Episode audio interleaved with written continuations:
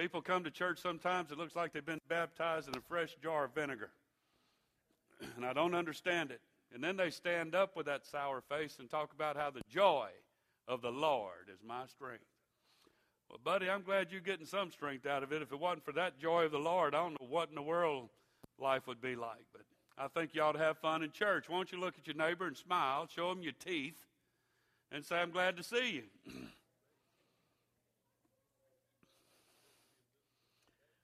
My most favorite follow-up with that little statement is, if you don't have teeth, just show them what you got. They may not want to see it, but you can at least offer. Be courteous about it. Let's have Bible study before I get in trouble. So, uh, is everybody feeling good here tonight yet? Y'all okay? Everybody doing good? Awesome, awesome, awesome. Glad to have our guest here tonight. Thank you so much for coming. And um, we were anticipating some guests here tonight. And um, we're never caught off guard when it comes to guests. We're always prepared, and we're glad you're here. And we want you to feel welcome. If you don't feel welcome, don't blame me, because I'm trying to make you feel welcome. If you don't feel welcome, blame everybody else that's here tonight. Like I said, we better get going on Bible study, hadn't we? Last Wednesday night, uh, all seriousness aside, I started a, a Bible study series that I want to pick up again tonight. That is, I'm, I'm hoping and I'm praying that it becomes at least one of our Wednesday night highlights of the year, because the material I'm teaching is not, it's not psychology, it's biblical. And I was a little nervous last Wednesday night that some of you would think that I was just headed down some strange path of psychology and just wishing positive thinking and what have you. This is biblical, and I'm going to prove it in just a few moments. But I would love for everyone in this that attends Grace Church consistently. I would, I would, nothing could hardly excite me more than for you to know how as a person, for you to know how to develop a vision for your life. This can be for the kingdom of God. It can be for your marriage. It can be for your home. It can be for your church. It can be for your job. But to think bigger and to do it based on the kingdom of God. Society would have us to believe that we can accomplish whatever we put our mind to, and if we work hard enough, we can be successful. And while that may be true, it's usually not a good idea to rush into things. Taking baby steps doesn't guarantee us success either. Somewhere along the line, no matter what you plan for your life, there has to be a God accent on it. There has to be a God approval. There has to be a God direction, if you will. So last week we introduced to you two parts. There's twenty. There's twenty parts to developing a vision. Last Wednesday night we introduced to you two. So as you can see, we have a little ways to go.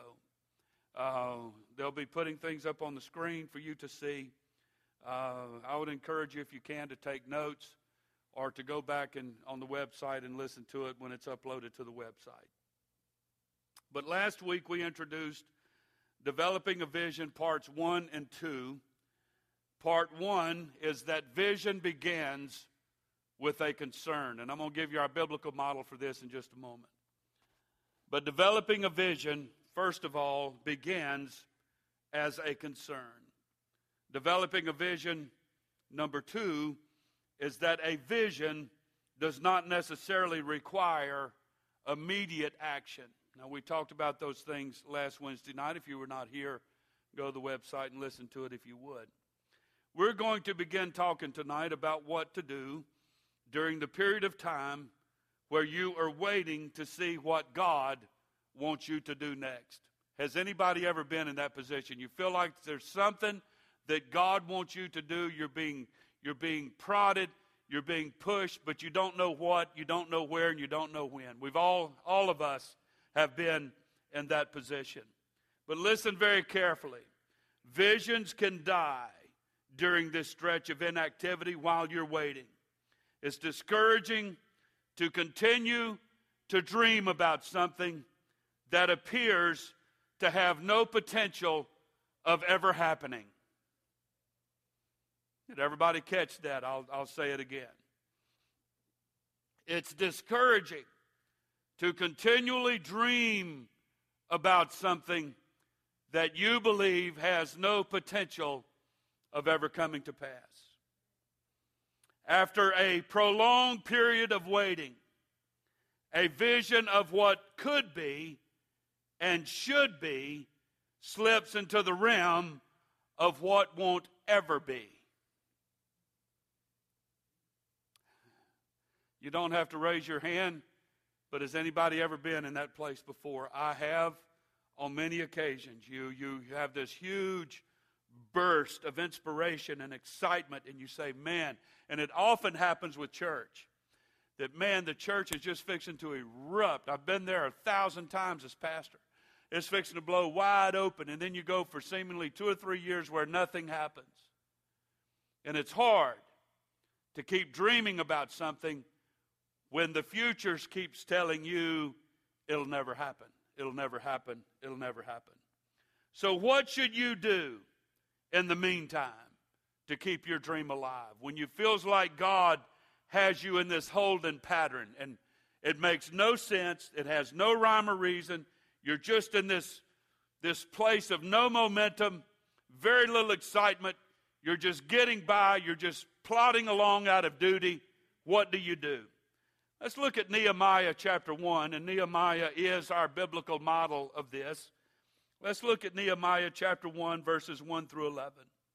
The words of Nehemiah, the son of Hakaliah, and it came to pass in the month of Chislew in the twentieth year, as I was in Shushan the palace, this is Nehemiah speaking, that Hananai, one of my brethren, came, he and certain men of Judah, and I asked them concerning the Jews that had escaped and were left of the captivity and concerning Jerusalem. They said unto me, the remnant that are left of the captivity there in the province are in great affliction and reproach. The wall of Jerusalem is also broken down, and the gates thereof are burned with fire. And it came to pass when I heard these things that I sat down and wept and mourned certain days and fasted and prayed before the God of heaven and said, I beseech thee, O Lord God of heaven and great and terrible God that keep, that keepeth covenant and mercy for them that love him and observe his commandments. Boy, this is throwing the law of God back up in his face, isn't it? Let thine ear be attentive and thine eyes open, that thou mayest hear the prayer of thy servant, which I pray before thee now, day and night, before the children of Israel, thy servants, and confess the sins of the children of Israel, which we have sinned against thee. Both I and my father's house have sinned. We have dealt very corruptly against thee, and have not kept the commandments, nor the statutes, nor the judgments which thou, which thou commandest thy servant Moses. Remember, I beseech thee, the word that thou commandest thy servant Moses, saying, if you transgress, I will scatter you abroad among the nations. But if you turn unto me, and keep my commandments and do them, though there were of you cast out unto the uttermost part of the heaven, yet will I gather them from thence, and I will bring them unto the place that I have chosen to set my name there. Now these are thy servants and thy people, whom thou hast redeemed by thy great power and by thy strong hand. O Lord, I beseech thee, let now thine ear be attentive to the prayer of thy servant, and to the prayer of thy servants, who desire to fear thy name, and prosper, I pray thee, thy servant this day, and grant him mercy in the sight of this man, for I was the king's cupbearer. When Nehemiah heard about the condition of Jerusalem, listen very carefully. When he heard the walls were torn down, broken down, and the gates were burned with fire, there was nothing he could physically do to remedy that situation at that moment. There was nothing he could do. It seemed as if he was in the wrong place with the wrong job, working for the wrong guy. But Nehemiah, in his current place, refused to be inactive. Told you last Wednesday night, it was four months from when he received word of the condition of Jerusalem until he was finally able to go. It took four months. So four months he sat there in the king's palace as the king's cupbearer, twiddling his thumbs, if you will, and could do nothing else about it. There was nothing he could do. So there were two things that Nehemiah did to prepare for the time when God would ultimately lead him to pursue his vision. And what I'm about to introduce to you is not generic. I know it biblically and I know it personally. The first thing he did when he got, first of all, I told you last Wednesday night, the vision for Nehemiah began as he was exposed to a situation. He was burdened by it. Vision begun for him and begins with us with burden, care, concern. I can't sleep, I can't eat, I'm so heavy, et cetera. And then God, as we told you last Wednesday night, just said, wait. God exposed him to something that swept him off of his feet and then said, wait. So the first thing Nehemiah did was he prayed. Now, I want to make a plug here for Grace Prayer Meetings. I understand last night was incredible with Lift, our Ladies in Faith Together. Lift last night had an incredible prayer meeting, great turnout. But I have a feeling there's a whole lot more could have come. There's walls that need to be rebuilt. There's some gates that needs to be replaced. And I know we're all in a waiting pattern, waiting for a whole lot of things to happen in all of our lives. But while you're waiting, the one thing you can do is pray. Prayer is critical. Everybody say critical. Prayer is critical to the development of a vision. Why? Because we see what we are looking for and often miss what we don't expect to see. Prayer keeps us looking.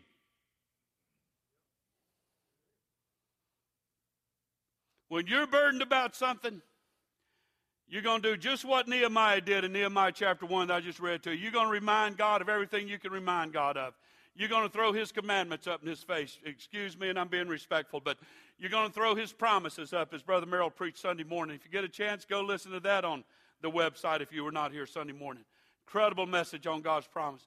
But we'll throw everything up. I've done it. I've paced back and forth along here many, many, many times, saying, God, you promised this, you said that, your word says this, and reminding God. You know what that was doing? It wasn't just me reminding God of something as though he forgot, but it kept me looking, man. It kept me focused on what I was burdened for. It kept me just focused in, just zeroed in. You're not happy with your life right now, take it to God, man. It keeps you focused on it until it starts getting better. He prayed. Prayer keeps you looking in the direction you need to be looking. It keeps you focused in a God direction. When God begins to move, we're not only going to see if we are ready, we're, we're, we'll, we're going to see.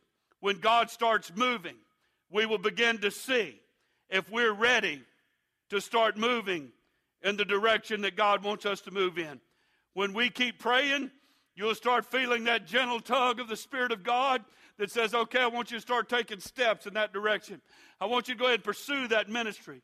I want you to go ahead and pursue that area that you want to go to. I want you to pursue things in your life, as Brother Merrill preached this morning. I want you to start pursuing that. If you're praying, it keeps you looking. And then when God starts to move on you, then you'll see if you're ready to do what God wants you to do or not. Prayer is an essential part, a necessary part of maintaining vision.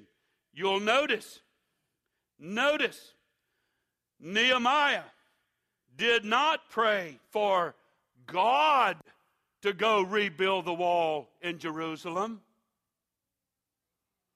He prayed that God would give him the opportunity to go build that wall in Jerusalem. So I mentioned last last Wednesday night, and I said it kind of in jest, and I said it mostly serious. There's been times that people have come here and uh, come to my office or approach me after church and say, Brother Murphy, I have a real big vision about something. I have a real burden about something. I think this is an area we need to move. Okay, well, you're the person that starts moving us in that direction then. You're the one that has a burden for it. You're the one that has a vision. Don't come make a suggestion to me. I think that happened to Sister Carol last year with the prayer journey for the kids, if I'm not mistaken. Brother Murphy, I have a great idea. Okay. Well, why don't you do that? I'm glad she did. Thankful for that. But we say that in jest, but if you're the one that God is talking to, then who is the one more qualified to do it? But here's the thing. Brother Gary, if you want all one hundred kids, twelve and under, don't pray that God will send somebody to bring one hundred kids. Want Grace Reach to go out of the park and what have you, another van, and we need one now and what have you. Don't don't pray that, oh, God, just just God, you go take care of it and you do everything. No, that's not how vision works. God exposes you to do stuff, or God exposes you to stuff so you can do it.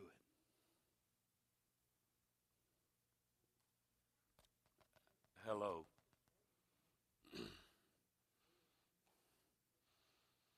And that is the big difference between a dreamer and a visionary. Dreamers can sit around all day long dreaming about what can be. But a visionary is the one that'll start taking steps in that direction to make it happen. That's the difference between a dreamer and a visionary. Dreamers dream about things being different. Visionaries envision themselves making a difference. Dreamers think about how nice it would be for something to be done. Visionaries look for an opportunity to do something. So Nehemiah prayed. He prayed night and day. He cried. He moaned. He fasted. He reminded God of everything he reminded. I just read that to you. And it kept Nehemiah focused on the direction of his vision. He didn't ask God to do anything but equip him to go do the work. The second thing Nehemiah did in this waiting period was that he planned.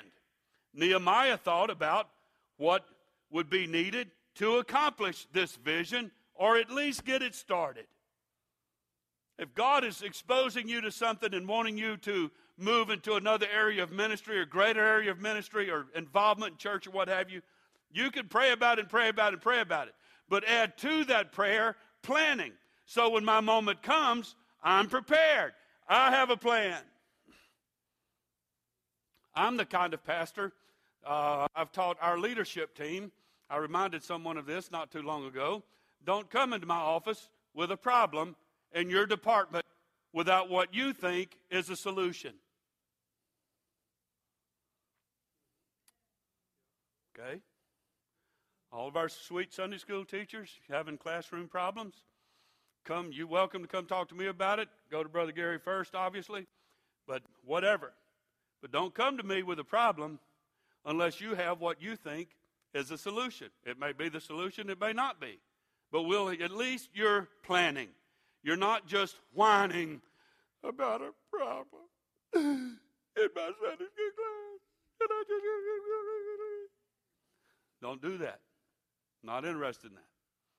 Bow up. Put on your big boy pants. If you're a lady, put on your big girl skirt. Hallelujah. And come, let's talk about the problem and then give me a solution. I believe there's a lot of places God could take us in the kingdom of God if we quit whining about the way things are and start planning ways they can get better. Everybody say amen. So help you on your job. It'll help you in your marriage. In every way, it'll help you. It applies to all of it. Now, I'm obviously teaching the kingdom of God part of it. But Nehemiah planned. Nehemiah thought about what would be needed to accomplish this vision, or at least get started. If God has given us a vision, then we need to go ahead and start developing a plan. Assuming you had the resources to bring your vision to pass, what would you do? Do you know? Brother Murphy. I want a home. I want a wife. I want a husband. I want kids. It'll do da-da-da, da-da-da, da-da-da. Okay? What's your plan to bring that to pass? Do you have one? Or are you just going to sit around and whine about it for the rest of your life? And if God afforded you that opportunity, and that husband or wife on the other side of that equation came in and said, you know what, honey? You're brilliant. You're close to God. And you've been praying for us. And I know that you have a better plan for our home. What is it? You ready to answer? Do you have an answer? You got a plan. Prayer is an awesome tool. Have to plan. Nehemiah laid out steps of how to pursue his vision. He made sure that if they got an opportunity to present his vision to the king, he was ready. He knew what he was going to say. So this brings us to the third part of developing a vision, and that is pray for opportunities and then begin planning as if you expect God to answer that prayer. Now, I've had this happen to me where God took the reverse of it. I've prayed and prayed and prayed about things to happen, and they happened. And I wasn't ready. I didn't have a plan. Okay, y'all aren't, y'all didn't hear that too good, so... I remember when we were in Baker with forty-five, fifty people, I'd go up to church and pray, God, give us one hundred souls, one hundred people. God, one hundred twenty-five, we can do it. God, we can do it. We're ready. We, we got it. God, we can do it. We can do it. Well, we bought this building, closed on Friday, as all of you know the story because I've said it five thousand times. Averaging sixty people. And in one week, we went from an average of sixty, sixty-five people to one hundred twenty-five in one week. That's awesome, ain't it? But guess what? I wasn't ready. God, now, I didn't mean that fast in a week. I meant one hundred more over a process of time. You know, we need to time sometimes. I learned the hard way. I've learned the hard way. That be careful what you pray for. God just might give it to you. And when he does, you need to be ready. We didn't have Sunday school teachers. I think at that time we had three. And we had kids running around here everywhere. I mean, you had one teacher with like four hundred kids in one class. They were on top of each other. It was a challenge. It took us about six months, and I, I felt like a newborn giraffe. I was just kind of wobbly, and I... from one Sunday to the next, and I'm trying to recruit people like crazy, and I'm still trying to recruit people like crazy, and, and here we are. But God brought my vision to pass, and I'm living a dream come true every single Sunday, every single Wednesday. I'm living a dream. This is a dream come true right now. What I'm doing right now is a, something I've planned and prayed for for a number of years. To teach this material to people that I believe can get their head around it. And we can change not only our church, but we can change this city for the kingdom of God. I believe we can do that. But I want to be ready. So pray for opportunities and plan as if you expect God to answer your prayers. The problem that we have sometimes is that many of us fail to pray and fail to plan. Now, sometimes what we call praying is a whine session. We just want to come and vent all of our problems on God. Just, he's big and he's strong, and he has broad shoulders. And it's like, and I'm not, I'm not making fun of anybody, but I, I, it's like you know people that every time they come and pray, all they do is cry. Do you ever think God gets tired of hearing you cry about everything? You would give God, he'd go into cardiac arrest if you walked into your prayer room one day and said, ha, ha, ha, hey, God, I'm on top of the world. And God would go, pfft. Angels would have to do C P R. We fail to pray and we fail to plan. If the person you've been praying for, listen very carefully. If the person that you've been praying for for years walked up to you tonight after church and said, I'm ready to give my heart to God. What do I need to do? What would you say? Well, well, well, man, where's my phone? Call Brother Murphy. Let me think about it and I'll get back with you. Anybody got your head around that little concept? We pray for backsliders. We pray for, for unchurched people.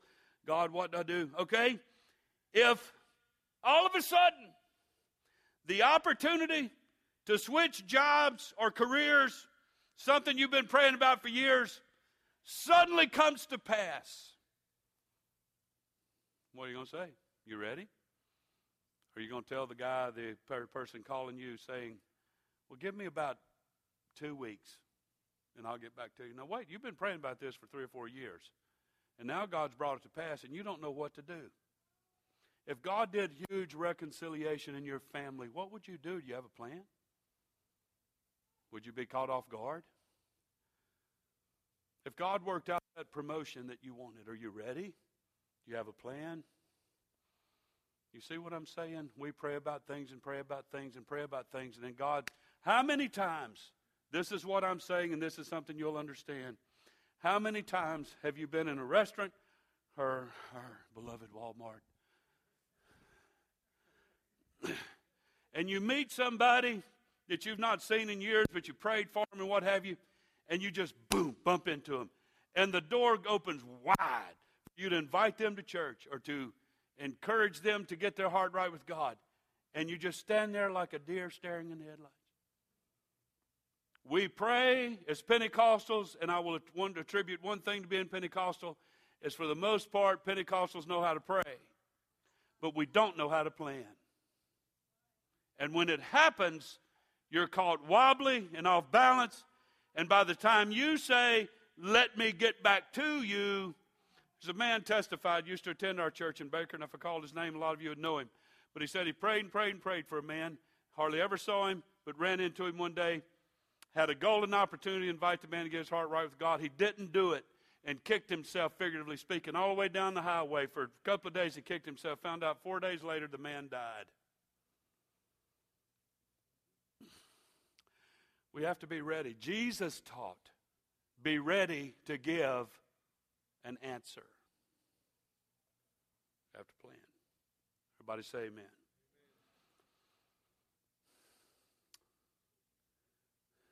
All of us probably like to have a better marriage. And we always want God to fix it. Do you have a plan? Even as we pray about, uh, pray about and plan for the vision, sometimes it seems overwhelming and impossible. When God puts something on our hearts, it's, it always seems out of reach. You know why? Because it is. When God puts something on your heart that He wants you to do, if He's moving you in a particular direction, it's always seem to be out of reach or virtually impossible because it is. God has always ordained visions to be too big for us to handle. Because if we could handle visions on our own, then we wouldn't need God. So they are planned to be that way.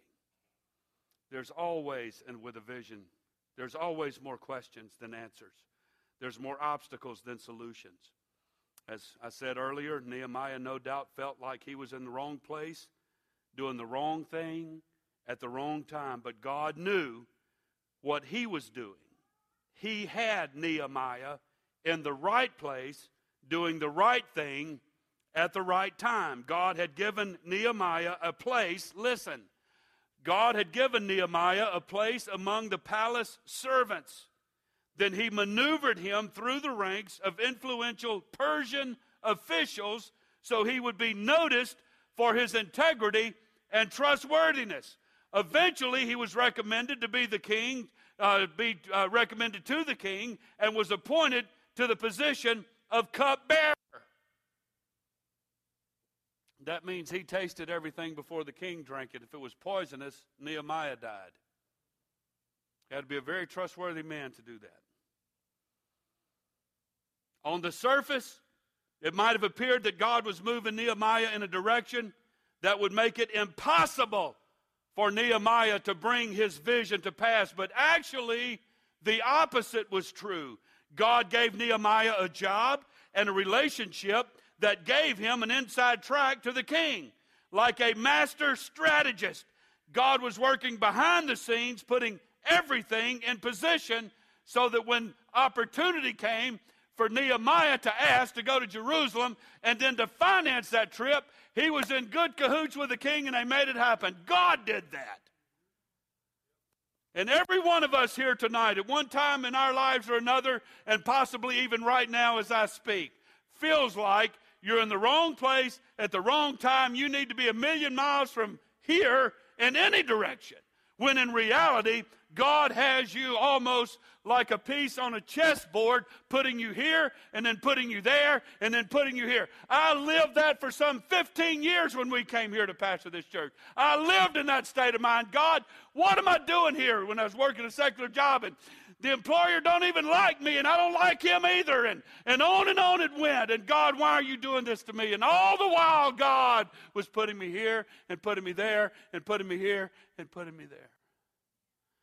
Now, looking back, I can see all that. Which brings us to the fourth part of building a vision. Somebody needs to hear this right now. But God is using your circumstances to position and prepare you to accomplish his vision for your life. And you don't no more believe that than flying to the moon in the morning.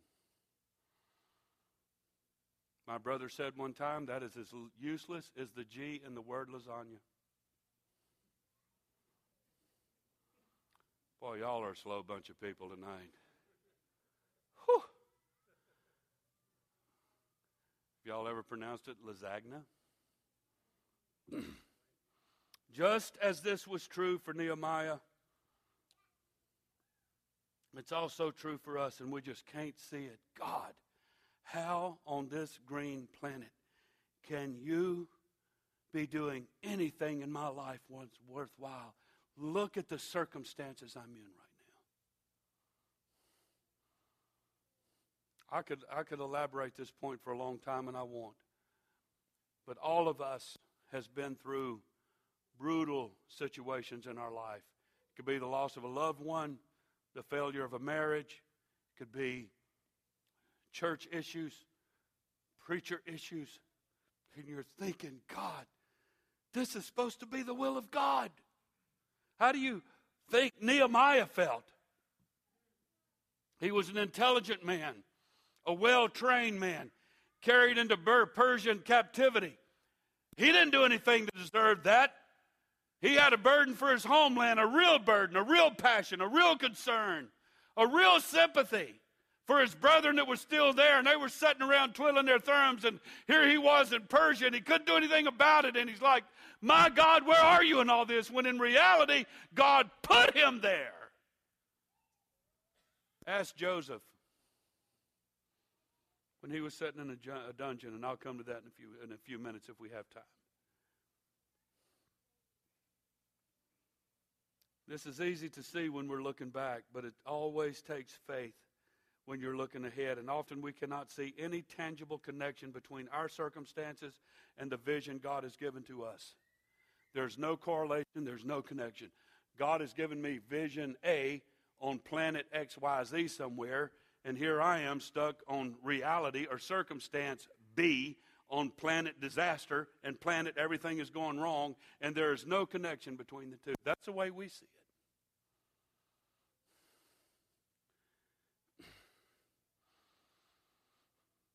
And it don't make sense to us on the surface, but rest, be rest assured that God is working behind the scenes to position everything needed to accomplish the vision he has given. So the what of a vision always precedes the how.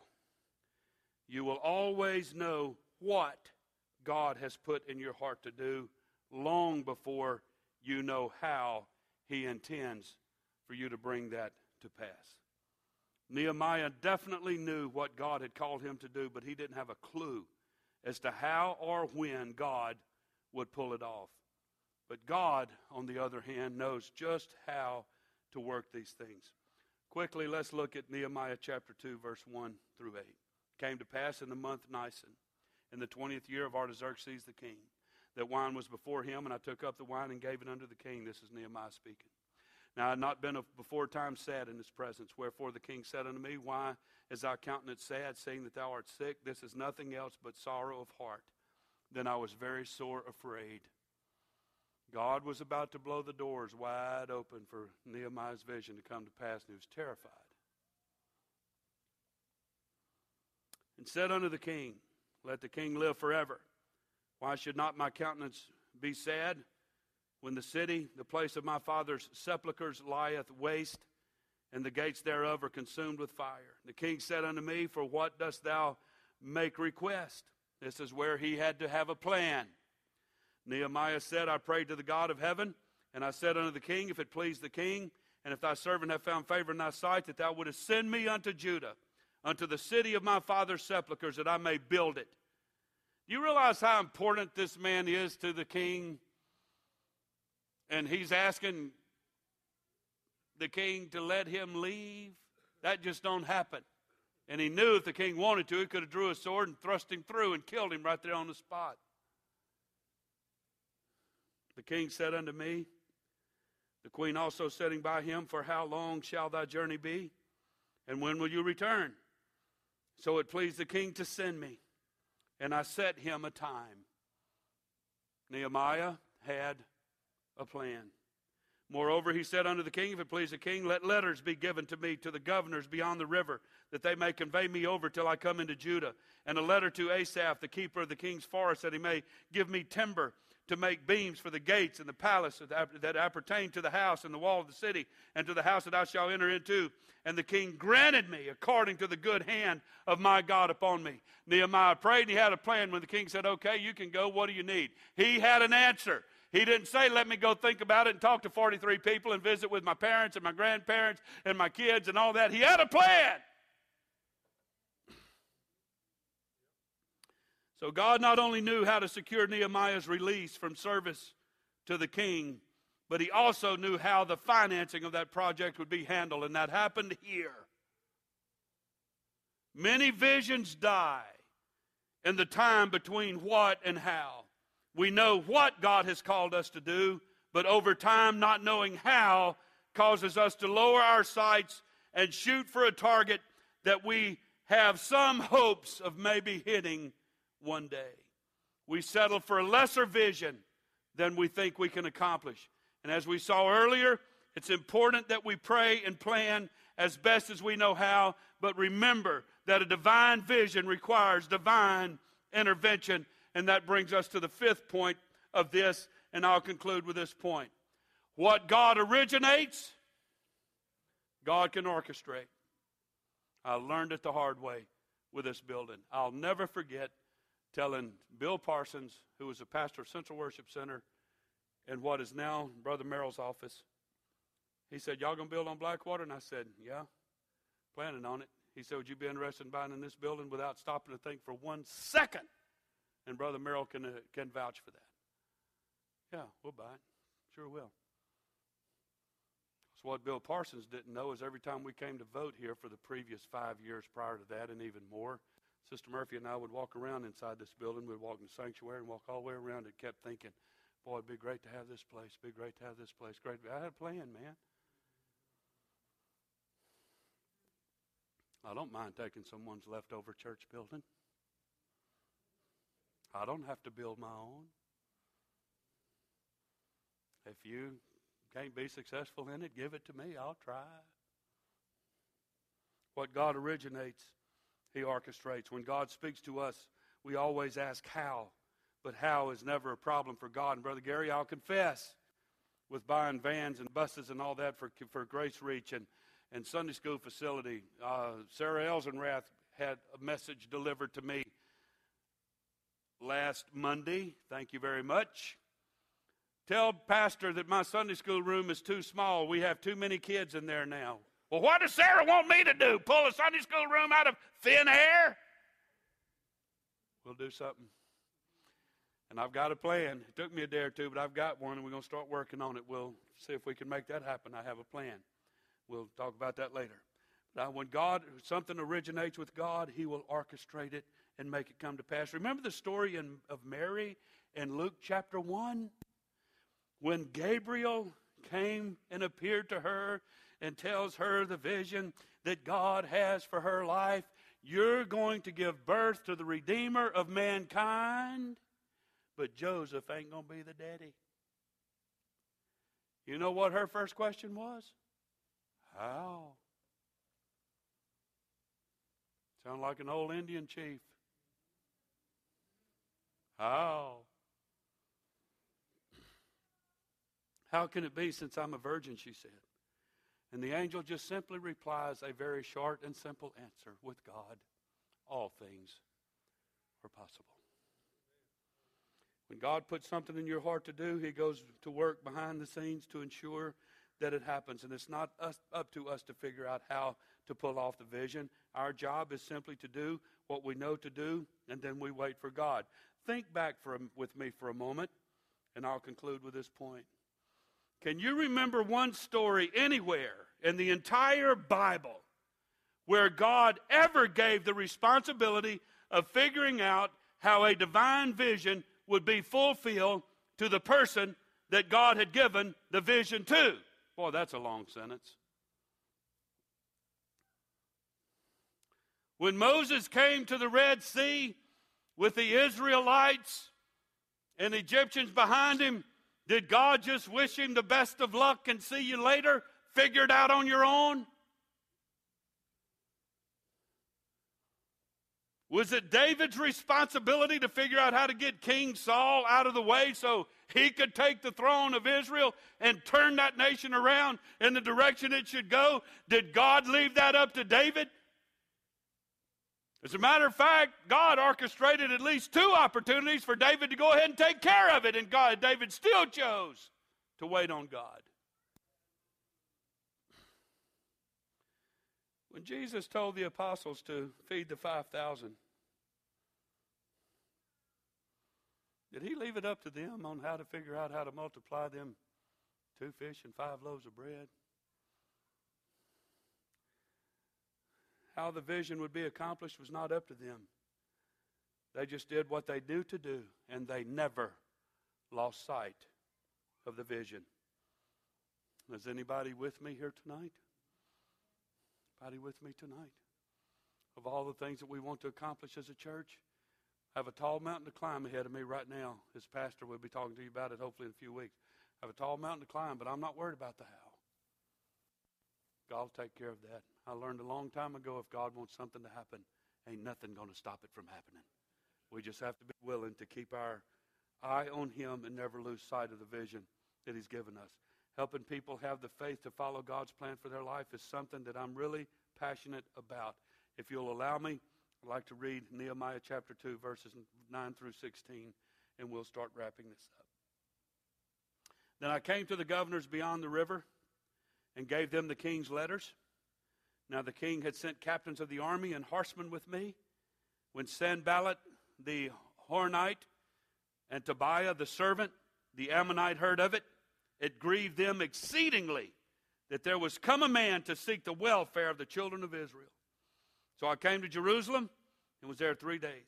I rose in the night, and I had some few men with me. Neither told I any man what my God had put in my heart to do at Jerusalem. Neither was there any beast with me, save the beast that I rode upon. And I went out by night by the gate of the valley, even before the dragon well, and to the dung port, and viewed the walls of Jerusalem, which were broken down, and the gates thereof that were consumed with fire. Then I went on to the gate of the fountain, and to the king's pool, and there was no place for the beast that was under me to pass. So I went up under the in, in the night by the brook, and viewed the wall, and turned back and entered the gate of the valley, and so returned, and the rulers knew not whither I went or what I did. Neither had I as yet told it to the Jews, nor the priests, nor the nobles, nor the rulers, nor to the rest that did the work. As burdened as he was, as passionate as he was, as in the will of God as he was, he told no one of his vision until it was ready, until God was ready for that vision to begin to be fulfilled. Sometimes you just have to keep it to yourself. You don't have to run around and get anybody's approval. You don't have to run around getting people's permission. If it's a God thing, Sometimes you have to keep it on the inside, and it'll make you want to explode sometimes. But this is a part of developing a vision. You learn, you can survey, and you learn how to keep it to yourself until God is ready to bring it to pass. I'm sure Nehemiah's arrival in Jerusalem didn't go unnoticed. He didn't tell anyone right away about the vision God had given him. And that'll bring us to the next point next Wednesday night. It's walk before you talk and investigate before you initiate. We'll come to that next Wednesday night. Stand with me tonight. I'm going to ask you to pray before we leave that God would bring this stuff home to you, especially our church leaders. There's so much more we can do. There's so much more we can bring to the table. We have to be visionary people, not just dreamers, but people that are willing to take action and move forward in the will and the work of God that He has planned for this church and for our lives. And I want you to pray with me right now that God would lead us, guide us to be better, to be bigger, to be more productive in His kingdom. Everybody pray with me right now if you would. Father, we love you.